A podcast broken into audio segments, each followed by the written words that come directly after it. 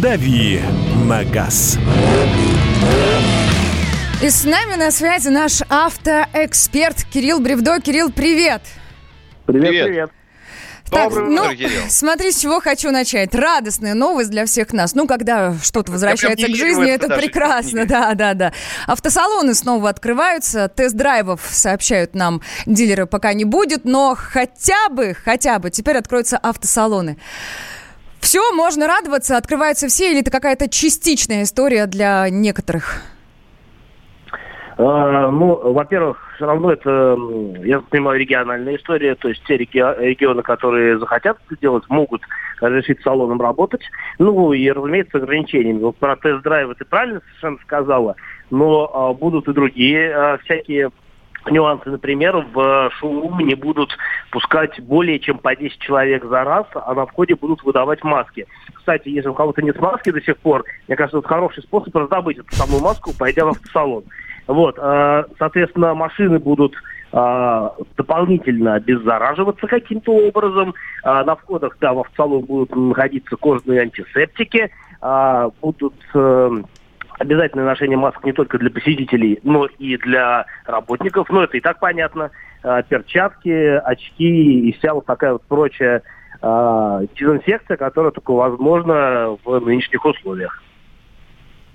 У меня к тебе, Кирилл, другой вопрос. А все ли салоны откроются? Все ли смогли пережить вот эту небольшую паузу? Нет у тебя такой информации? Может быть, кто-то уже давно закрылся, и он рад бы был открыться, но не с чем.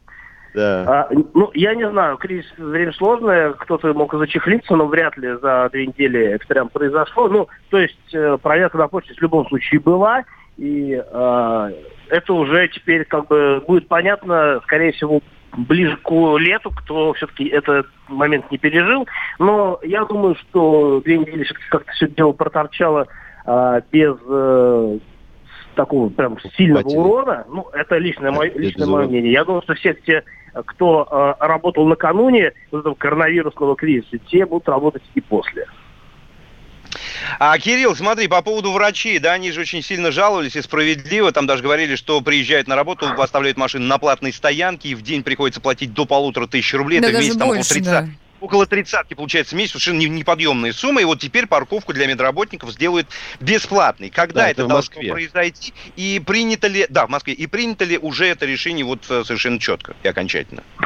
А, ну, насколько я понимаю, уже месяц идет обсуждение этого вопроса, и действительно врачам хотят разрешить на какое-то время бесплатно парковать машины там, где парковка платная. А, и э, пока, я так понимаю, что пока э, решение не принято, но оно обсуждается. Вот, по крайней мере, в Москве на там, 8 апреля реакции со стороны э, московских властей пока не было.